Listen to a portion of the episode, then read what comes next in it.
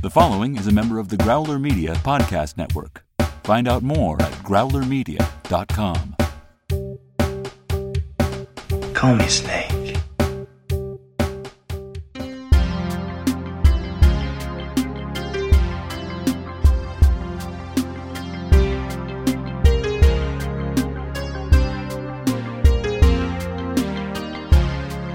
Welcome back to Escape from New York Minute, where we celebrate and analyze the dystopian classic one minute at a time. I'm Eric Deutsch. And I'm Molly Balin. And joining us a third and final time this week from Open the Podcast Doors, Hal, a two thousand one podcast, Chris Frayne. Bonsoir. Bienvenue. Willkommen. Made it to probation. You'll be free soon. Unlike the prisoners in Manhattan prison. So we are at minute eighteen. Uh, it starts with Hauk still talking on the phone with the vice president, and it ends with Hauk talking at his desk with one Mister Snake Plissken.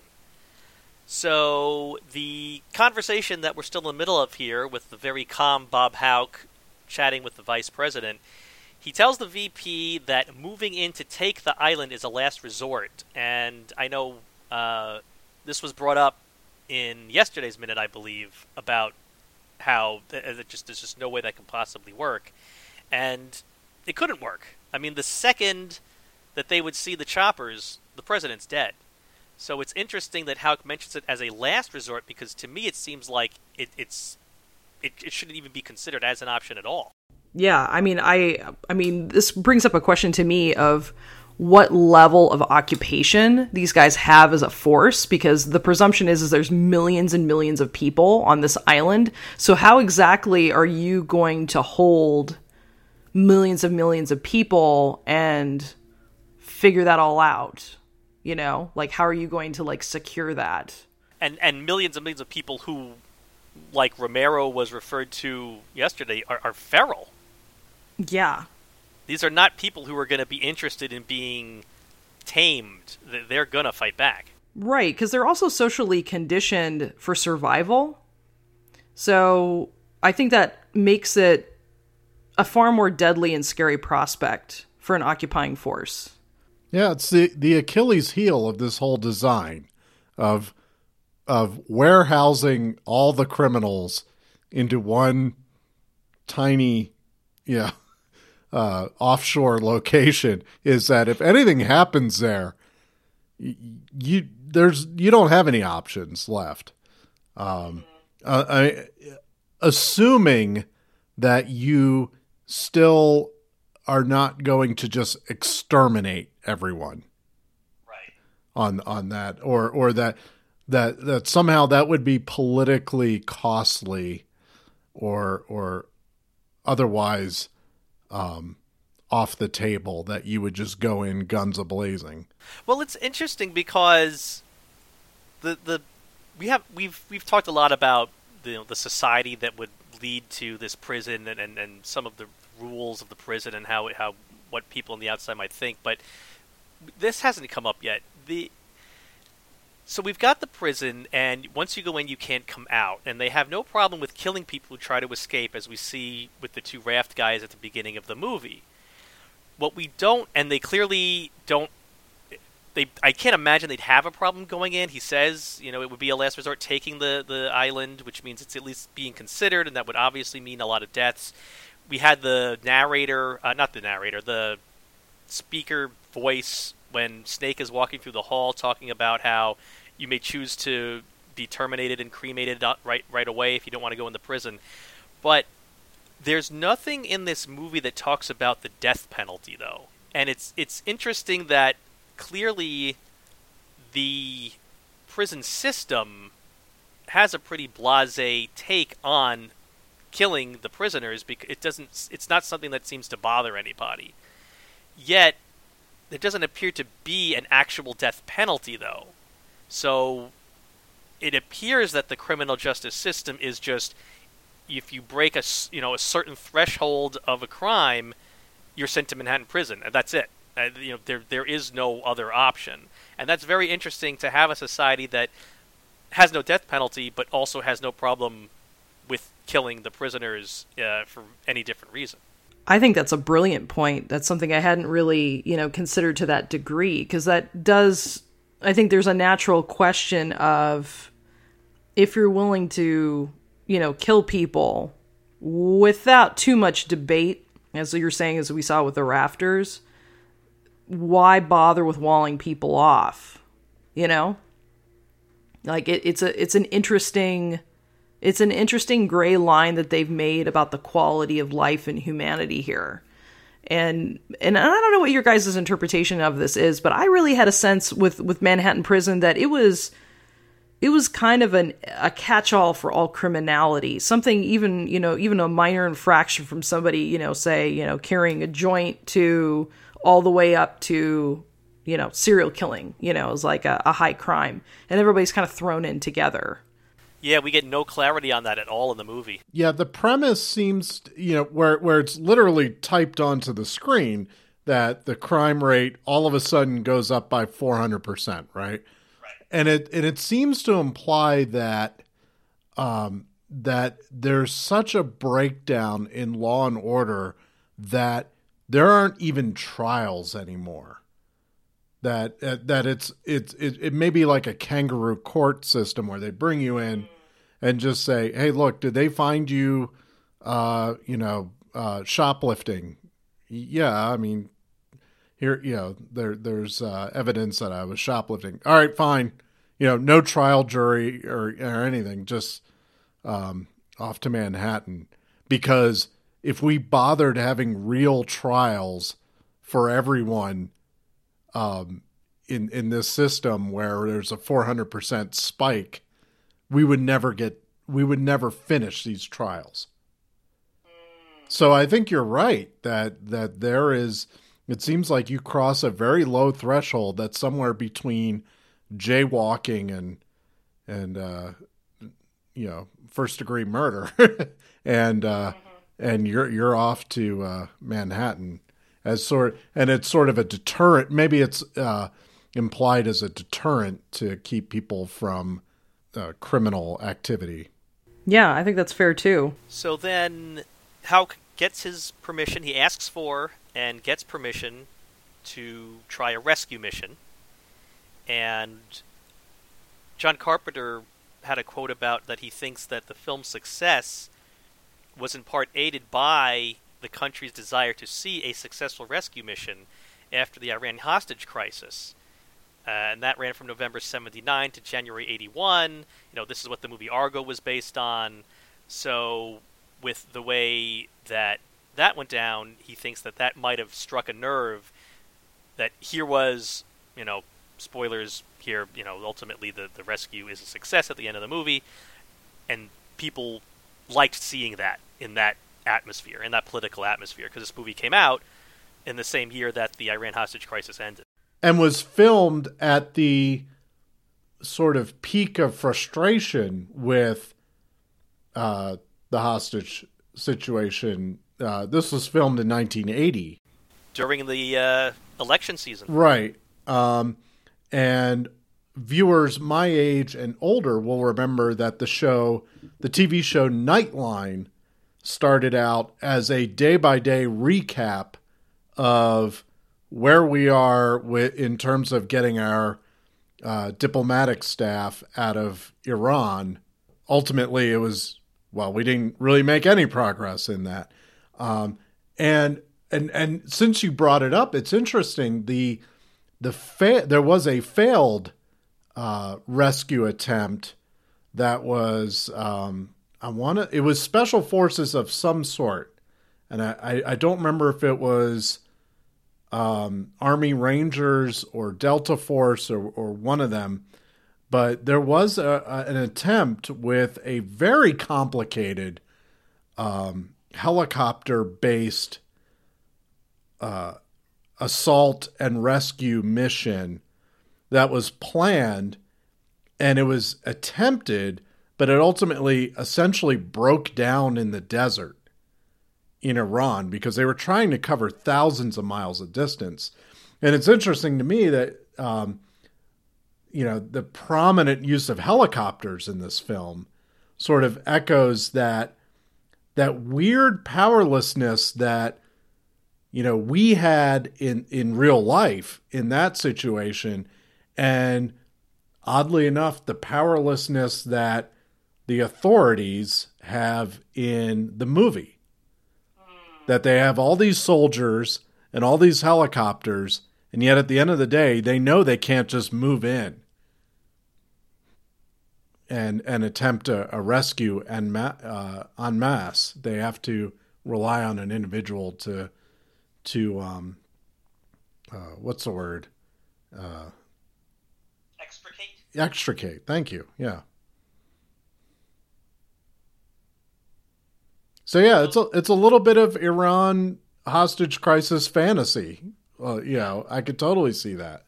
So there's a, an interesting cut scene here that was in the draft script, and it was gone by the time we got to the shooting script. It's after Hauk gets the approval to do the mission, and before the next part of what we see in the movie with Hauk in his in his office waiting for Snake to come in. So here's a it, it's it's a long scene too, and it's between Snake and a pretty sadistic guard. So I'm, I'm going to read uh, part of this scene here from the. This is from the draft script. So the guard's name is uh, Dugan, D U G G A N.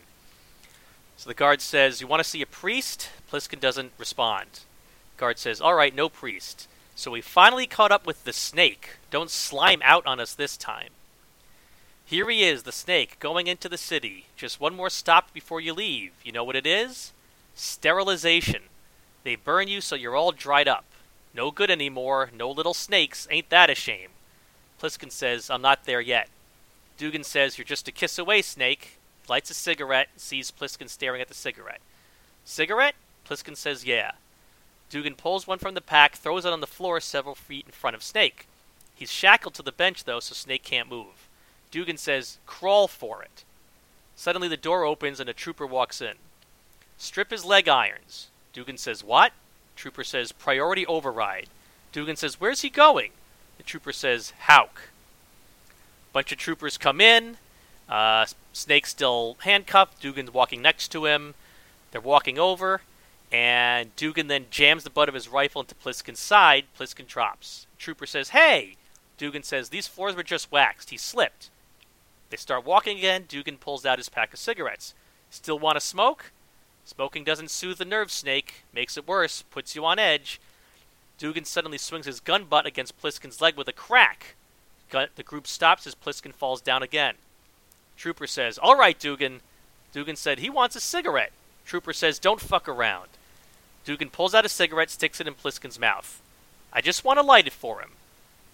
Dugan strikes a match, lights the cigarette. Pliskin drags on it, staring at him. Smiles. Pliskin says, "A little human compassion." Then suddenly Pliskin brings his knee up and drives it into Dugan's groin. Dugan instantly doubles over. Pliskin sn- swings his knee up again, connects with Dugan's forehead. Dugan flops down to the floor. The troopers push Pliskin against the wall. Pliskin says, "These floors were just waxed." The troopers stare at him coldly. Finally, Pliskin is pushed forward. The trooper says, "Let's go." Another trooper says, "What about Dugan?" Trooper says, "I said let's go." Pliskin turns and looks back at Dugan's body. And then they and then they bring him to Hauk's office. You know, I can see why that was cut. Yeah, it doesn't really add anything. What, no, no, go ahead. Was it filmed or was it just written but not no, filmed? Not no, not filmed. It okay. was it was in the first draft script. It was not filmed. It so does then, it does a little bit of world building, but um, but yeah, I'm okay with that not being in the film. Yeah, yeah. I mean. We we get that Snake's a badass from other parts of the movie, so we don't need it for that. Um, this guard, Dugan, is not seen before or since, so his you know there's no really purpose to him being there. The only real you know there's the thing about the sterilization, which really is not an important plot point. You know it, it's you know okay oh that's how come there's no kids or babies in the prison. Everyone's sterilized. I mean it's you know it's an interesting little tidbit, but it doesn't really affect the movie. Yeah, and I, I think it takes a while to kind of get to the punchline, you know? And, and and I see that they were trying to set it up for him to appear to be a badass, and they were trying to show here's the, the cruelty of, of of the keepers of the zoo, so to speak. But it's an, un, and you know, we, we kind of know this, but it's it's an unnecessary expression You know, I, I think him being walked through the halls and everybody kind of staring at him kind of does that. And I think that this minute and the next minute after actually set up enough about Snake being a badass that um, we don't necessarily need to see him beaten up before he gets into the room. And so they bring him into Hauk's office. Hauk is checking a gun, which uh, is a Smith and Wesson Model ten snub-nose revolver. And for those of us people who don't know a thing about guns, a snub-nose means a short barrel, usually three inches long or less. And this is a gun, this is a type of gun that is very popular. It's used in a lot of movies and T V shows. It's the gun that Michael uses to kill Sollozzo and McCluskey in The Godfather. It's the gun that Silk Spectre shoots uh, uh, Ozymandias with in Watchmen.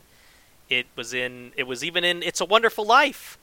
It was in Shaft. It was in Superfly. So this is a very popular model of gun in pop culture. Take the gun, leave the cannoli. That's it. That is the gun. You got it. Yeah, the Smith and Wesson Model tens, uh, there's about six million of the type of them have been produced over the years. Um, it is the most popular handgun of the twentieth century. And of course, it has many variants, of which the snub nose is one of them. They started making the snub nose in nineteen thirty-six. So it's a it's an oldie but a goodie. It's weird that the cut from the previous scene where we see Hauk like sort of reclining in his chair and taking the call from the vice president, which I'm mentally uh, equating uh, Dan Quayle. Um, and then it, and then it jump cuts to him with the gun. Uh, it, it's just weird to see like same person, different location, doing something different uh, from what one cut to the next. That's why I asked if um, that uh, sort of omitted scene was filmed or not, was because that would make a lot more sense if they had filmed that and, and it was uh, in the original cut of the film. And then they jump cut to, or, or and then they cut from there to Hauk sitting at his desk checking the gun. It, it's a very abrupt transition uh, to have the same character, you know, doing that in his office uh, when we just saw him sitting in another office uh, in the last scene. And it's also very strange to, I, I, I wrote down in my notes, it's very disturbing to see anyone sitting in an office looking at a gun. It's like two, it's like an object that doesn't belong in that environment. It's just, uh, it's unsettling. Yeah, the shooting script, and so I don't know if this was filmed or not. It's in the shooting script, but whether or not that means it was actually filmed, I don't know. There's a very brief scene separate from the long guard scene from the draft script. This is now the shooting script that shows Hauk speaking with the doctor who, in the movie, we have not met yet. We meet him in a very brief conversation between ha- him and Hauk. And so, shooting script-wise, that would have been in between these two shots of Hauk. I don't know if they filmed it or not, though. Yeah, it definitely feels like something would go between the two shots originally. Yeah. Um, but then that we just get that abrupt transition otherwise. This is the most masculine office I have ever seen. I mean, yes, yes, the, the old school weapons, the brown leather chair with the rivets, the the lamp that he's got in the background, everything is brown.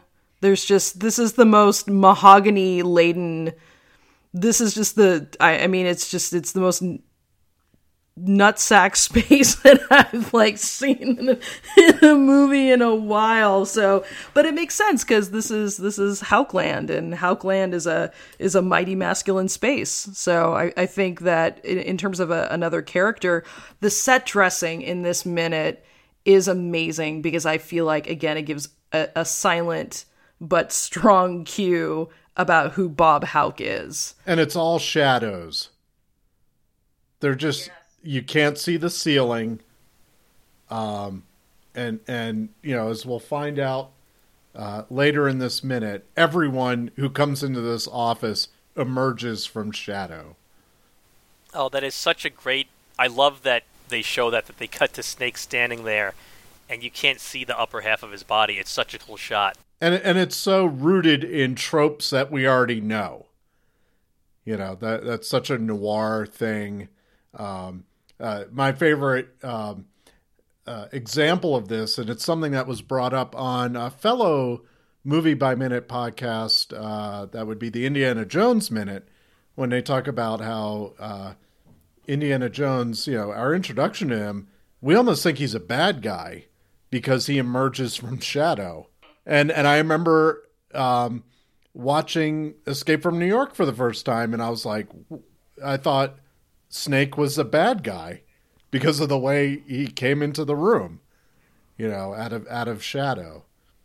But yeah, I'm I'm thinking this might be the model for. I'm I'm building a podcast studio at my house, and I'm thinking uh, maybe go the ex.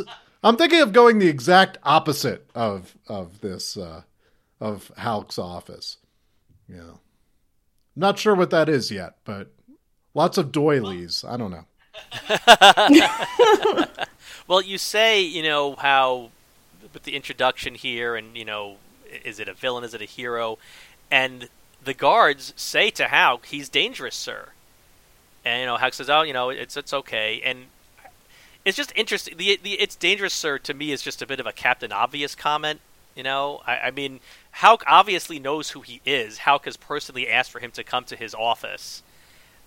He is someone who has been sent to New York prison. He's in the shackles. I, I mean, uh, okay, you know, thanks, dude. Thank thank you for telling me that. You know, I, I wasn't aware he was dangerous. But he's kind of nice about it. And he kind of has this kind of half smile. He's like, I know, I'll be okay. That's going to be cool. Do you not know who I am? It's cool. So it's almost like he's he's taking the, you know, he, he's acknowledging the empathy of someone being concerned on his behalf.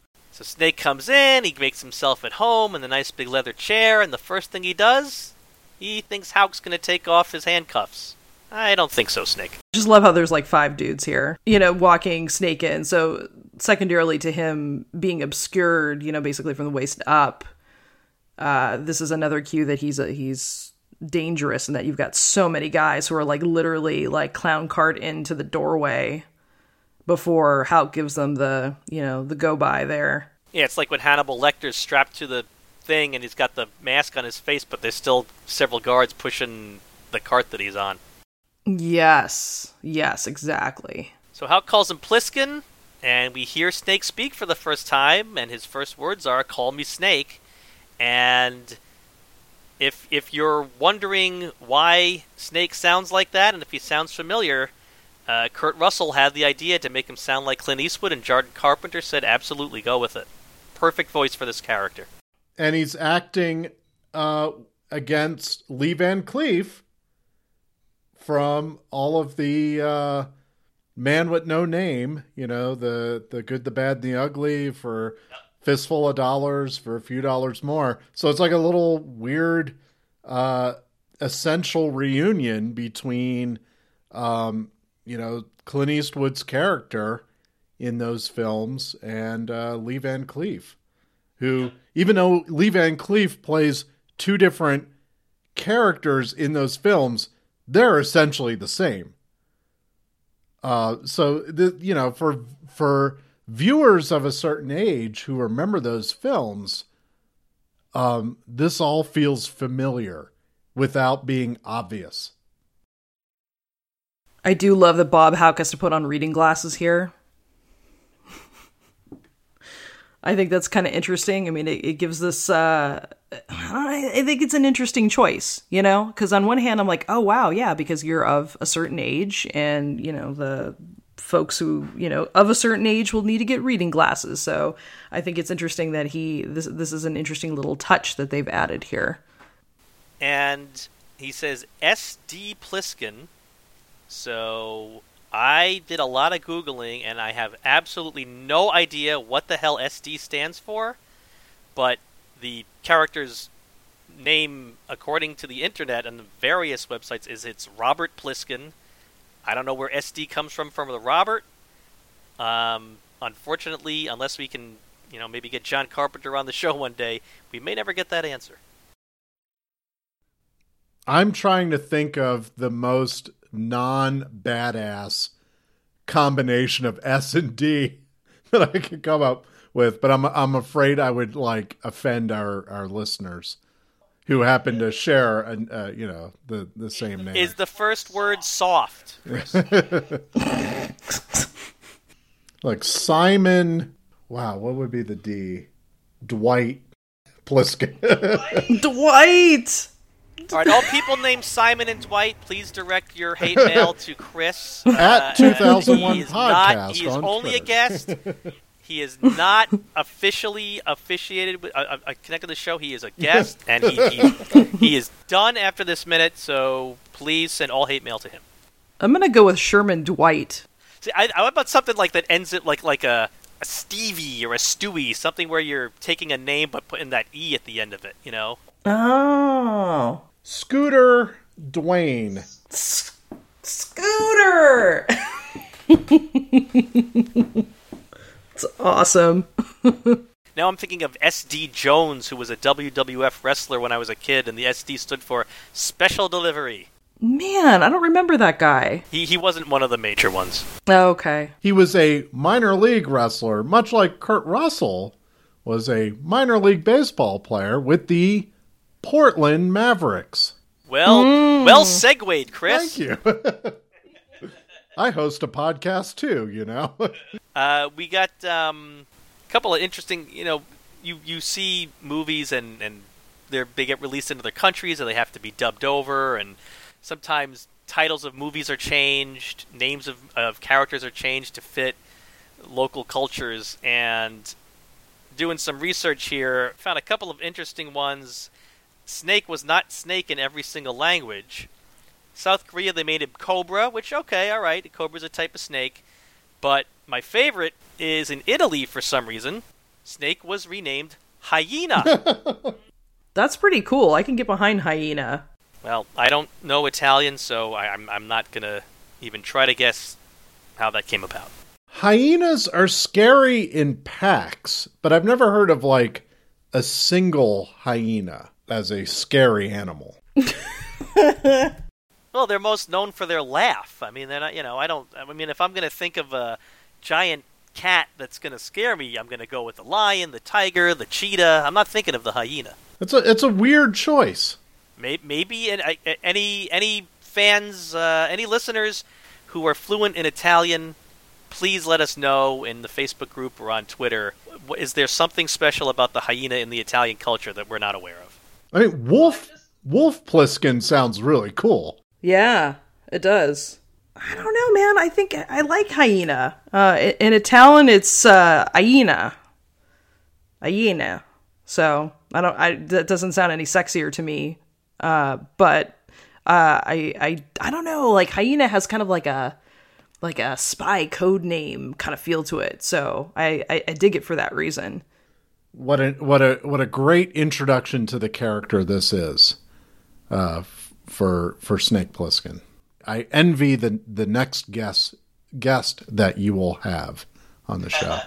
Well, cool, Chris. Uh, thank you for joining us this week. Uh, one more time, can you? Uh, um, yeah, you've been a pleasure. Um, one more time, can you tell us where we can find you out in podcast world? My little movie by minute podcast, which is. Uh, covering Stanley Kubrick's nineteen sixty-eight science fiction masterpiece, two thousand one: A Space Odyssey, is called Open the Podcast Doors, Hal. We are currently uh, in the uh, break between the end of the Discovery Jupiter mission and all of the psychedelic nonsense that occurs afterwards. And maybe by the time you hear this, we might be starting that section of the film. But if not, this is a good opportunity to get caught up on all those episodes. And we're on Instagram uh, at Open the Podcast Doors Hal, and on Twitter at two thousand one Podcast. And we also have a listeners group at on Facebook, rather, at uh, it's called Space Station five. And we also have a playlist of music on Spotify called Frank Poole's High Energy Workout Mix. So check that out. Well, thank you again, Chris, for joining us this week. Uh, you can follow us on Twitter at N Y Minute Pod, also the Facebook group Brains Library, the Escape from New York Minute Hangout. And uh, I wanted to give a little uh, shout out here to Brad Mendenhall, who is our strong yet silent producer, uh, who makes the magic um, in our edits and is uh, a wonderful organizer of this podcast, and very much appreciate it. So um, thanks be to Brad. And with that, be on time, stay out of the sewers, and we will meet you on the other side of the wall.